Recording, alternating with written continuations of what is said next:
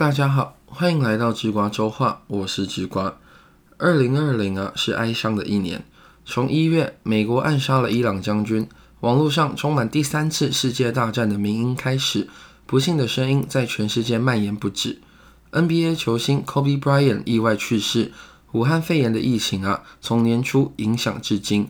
一代文学家杨牧先生以及国标舞界的刘真老师相继去世，还有韩国的 N 号房事件等等。虽然接二连三的困境啊，都在我们生存的时代不断上演。从一九九七年的亚洲金融危机，二零零三年 SARS 疫情蔓延，再到二零零八年爆发的次级房贷风波，面对低潮与困境，我们不能说陌生。但是啊，这些全球性的灾难，距今都有十年以上的历史了。身为年轻的九零后世代，是第一次以出社会独立的身份。来面对这种全球等级的灾难，因此在如此的全球氛围下感到迷茫是自然的。这就像勇者刚转身到新手村，结果魔王就挨在村口堵着那样尴尬。但是啊，难道就没有我们能做到的事吗？我们是否能用独立的身份，独自面对科技的变迁、社会的冷暖与环境的剧烈呢？应该要怎么做啊，才能在不停变动的世界里寻找出自己生存的意义？这就是在这期节目中，智瓜想要与大家一同谈论的事情。说要找寻生存的意义呀，好像是要给大家大量的心理慰藉一样。但请你不要担心，在智瓜周话中，我们不谈鸡汤，不做类似无限阅读那样啊，以理想主义唬住各位的事情。智瓜不会用大话，也不会用空虚的言辞，让你们充满动力与信心。智瓜要做的是介绍一种。在乱世中能明哲保身、无愧于己的思想主义，是介绍一种啊，在全世界乱哄哄的时候，让心灵进入到平静租界那样的逻辑思维，是想为活在晦暗的二零二零的人们，有一根火柴般的力量，微微地点亮大家心中的那盏明灯。这期节目啊，是要介绍一种处事的方式，让我们延伸刚刚举的有关无限阅读的例子吧。在《火影忍者》里面呢，有一位大反派叫宇智波斑。那宇智波斑呢，与第一任火影千手柱间对立。虽然说是对立啊，但两人的梦想是相同的，就是创造一个理想的、没有纷争的忍者世界。火影千手柱间呢，采取的方式是横向结盟，让有实力的家族结盟成一个又一个的忍村。那忍村跟忍村之间再签订互助条约来维护和平。可是宇智波斑呢？他大爷就比较特别了，他打算凭一己之力呀，用幻术控制全世界，让人们都陷入被催眠的美好假象中。那结果呢？有追火影的朋友啊，应该都记忆犹新吧？就是造成了班一个人对抗全世界忍者联军的状况，最终啊，班惨败而亡。我们不用太深入的讨论二次元的剧情啊，简单下个结论就好。无限阅读的失败在于相信一个人就可以改变一整个世界，但世界往往会赏我们一巴掌。企图用一个人的力量去扭转一个事件，本身就是人类自以为的傲慢。有些观众啊，在这时候就会提出意见了，说二次元的故事算什么例子啊？诶，先别急着这么说。看看历史上啊，那些妄想以一人之力统治与改变世界的人，像是东方的王安石、西方的拿破仑与希特勒啊，最终落得惨烈的下场啊，这些历史人物还真不在少数。但请各位不要误会，上述这些言论，并不是代表我们不能改变世界，并不是代表在现在这个险恶的二零二零年中，我们只能无奈的接受。哎，不是有一个老掉牙的故事吗？一根筷子很好折断。但十双筷子呢？或是一滴水啊，遇到石头的阻碍，只能改向而流。但如果十几年不断走这条路线的水，不就也能打穿石头吗？智瓜想说的是啊，即便是微小的力量，只要群军在一起，且发力的方式正确的话，就能使高楼倒下。那自然最重要的问题就是，什么才是正确的发力方式？前面提到的发力当然是个类比的词汇，真正的叙述是在乱世中，什么样的思考方式能帮助到我们自身？首先，身为理性的二十一世纪的公民，我们承担着必要的义务与责任，不是指纳税或是兵役的义务，而是需要对自己的言行有清楚的认知。当一件事或一句话将被公众所检验时，那么就必须思考啊，在语境中透露出的观点是否正确，能否经起客观的检验。举例来说，写这篇稿子时的前几天，吴宗宪对于忧郁症的患者发表了患者不知足的观点。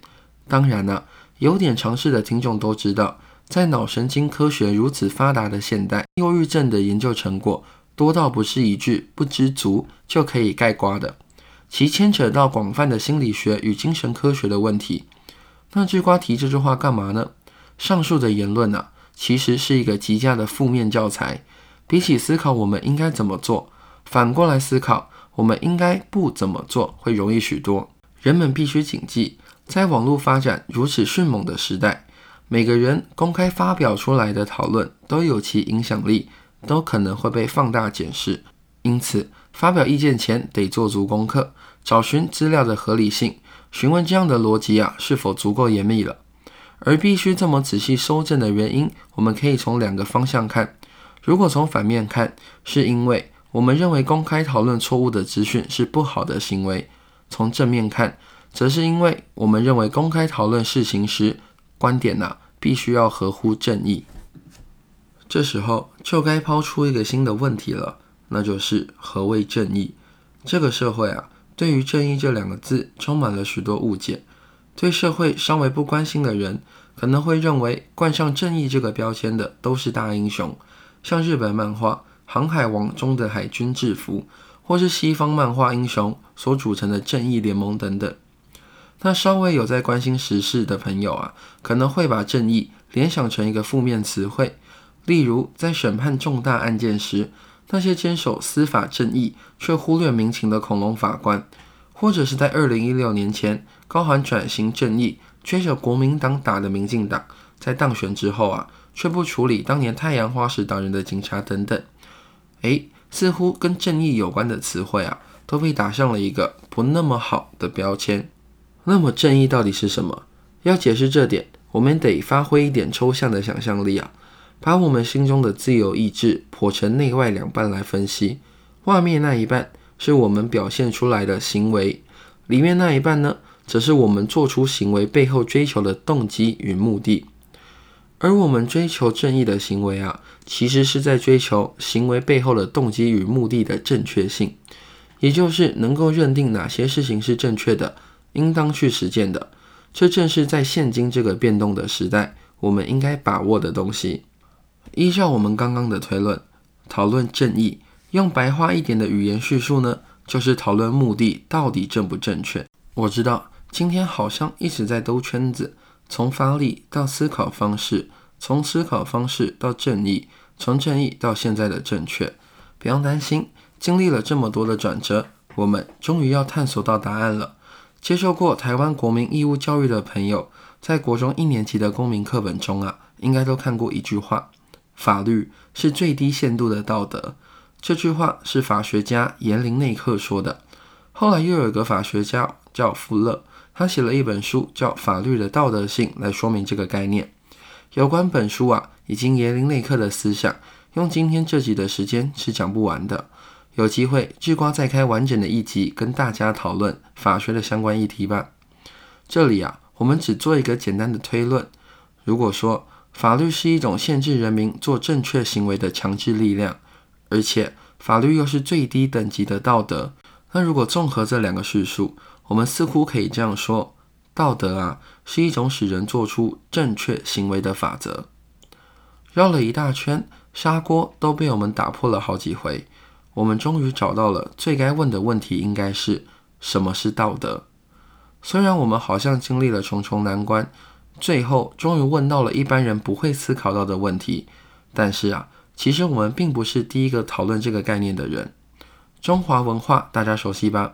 其中的儒家圣贤孟子啊，曾经说过：“恻隐之心，人之端也；羞恶之心，义之端也；辞让之心，礼之端也；是非之心啊，智之端也。”他说：“所谓道德啊，就是要拥有仁义礼智这四端才算是健全。”那孟子涛老人家是怎么观察到这四端的呢？这个故事啊，收录在孟子跟公孙丑的对话里面。公孙丑是孟子的弟子啊，大家也知道孟子那个个性就是喜欢和别人抬杠。有天，他们师徒二人一如往常的在讨论人性，那孟子就说了一个小小的故事。孟子说，人的心中都有不忍心伤害别人的想法。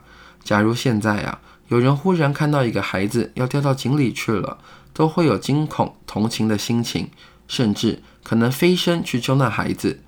那那个人这么做，并不是想借此和孩子的父母攀交情，也不是要在乡里或朋友中博取名声。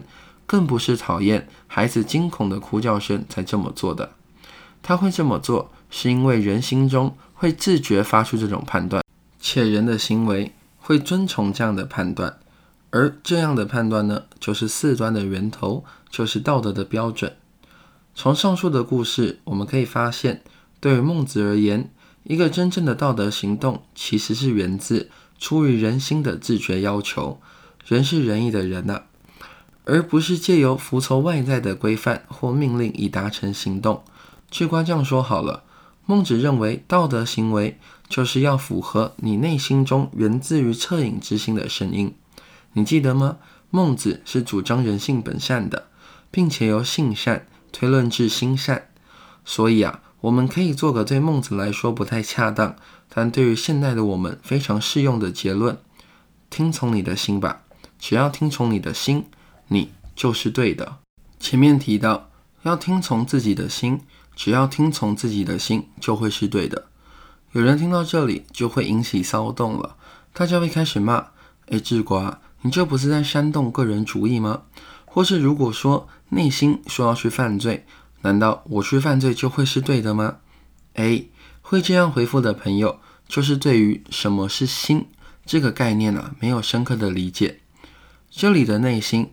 并非是一种主观任意的心理状态。解释之前先打个岔，让智瓜在这里透露个小资讯吧。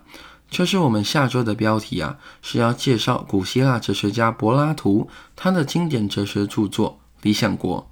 那今天我们就先借用下周节目的参考书目，跟各位介绍什么是内心。在《理想国》一书中，柏拉图认为啊，人是由灵魂和肉体两个部分构成的。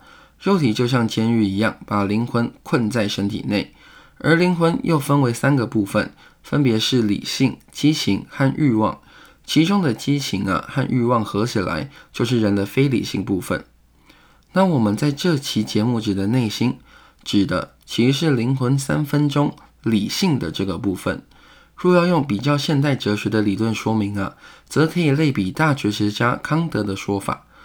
人会以实践理性做出判断，并以道德情感作为动力实践道德的要求。那孔子与孟子，他们代表了儒家，则是把实践理性与道德情感纳入人的观念之中。一样，这里的人是仁义的人呐。所以啊，所谓的听从内心，其实就是实践自己认为在道德上对的事情。这个法则啊，其背后蕴含的意味。就是以自己为本位的思考，也就是我们对于自身的行为有完全的掌控权。这个掌控权并非是因为神灵的降罪、赏罚或救赎，甚至是天灾带来的称谓之说，而是完全出自于行动者的自觉，并且啊，我们对于自己的行为责无旁贷。这些可以说是人文精神发扬的最基本要求。谈到人文精神或是人文主义，那就不得不提到大思想家卢梭的著作《艾米尔》了。卢梭大家都熟，就是提出社会契约论的那个人。作为启蒙时代的大人物啊，卢梭在其著作《艾米尔》中提到：“在我心深处，出于自然，无人能抹去。想做什么，只需要请教自己。我觉得好就是好，我觉得坏就是坏。”如果读者直接看字面意思解释的话，会有一种只要我想做，有什么不可以的错误。但当我们把心理深处带入前文所提到的实践理性或是道德情感的话，我们就会发现了道德情感所发出的感觉与实践理性的判断，都可以说是从我们心中有限而得的。根据这种理性与情感的运用啊，当我们面对一个情境的时候，只要真诚地问自己。这么做是否正确？我是否有这个能力与义务呢？那么，只要你的答案是对，是有的，那这件事就是正确的，不需要再依循外在的事物，以寻求一个是否应当做的判断。今天的节目讲到这里，智瓜并不是要你想做什么，觉得对就去做，而是要你知道啊，在我们有能力做出道德判断的时候，一定要更进一步的去思考，怎么样才可以更好的实践道德法则。也就是训练自己的内心，让它更为强大，让之后自己的行为啊，能达到儒家孔子所说的“随心所欲不逾矩”的境界。那要怎么训练呢？就比如在此次疫情刚爆发时，政府宣布的禁止口罩出口的政策，就可以很好的让我们用正反两面来思考训练。例如，在刚宣布政策时，引发很多人以人道理由批评政府。这样的理由啊，是基于保护他人的生命的道德要求。在批评的人眼中，禁止口罩出口的策略就等同不人道，也就是不道德的行为。在面对这样的批评时，我们可以运用啊前面介绍到正义的时候，说自由意志分为行为与动机还有目的这个想法。如果确认了大家的目的都是要做实行符合道德的政策。那么有没有其他符合这个目的，但是是其他可以当做选项的行为呢？例如，在别的地区啊，疫情很严重，但我台湾这边呢，情况同样是如履薄冰。如果不限制口罩出口的话，那么我们所面对的问题呀，就将是全台会面临口罩严重不足的窘境。在这层考量下，我认为我们可以宣称。因为我们的能力不足，所以不选择这一个行动以保护他人的生命。但同时，保护他人生命也不仅仅只有将口罩出口的选项，还有研发快筛、研发疫苗等等有助于缓和疫情的手段。说了这么多啊，智瓜想带给你的想法是：正义这一个概念有一个共同的法则，就是做出正确的行为，而做出正确的行为。意味着需要听从自己内心的声音，但自己的内心啊，是需要一些知识的训练与约束的。我们在人生中所遇到的问题，我们不能每一次都保证做出完美的解决方案，但我们呢，的确有能力与义务去做到做对事情，或是思考什么是对的事情。这归因于我们对于自己的行为有绝对的自由，拥有这份自由的同时，我们也有绝对的义务。去为自己的行为负责。好了，这就是这周的智瓜周话。我是智瓜，我们下周见。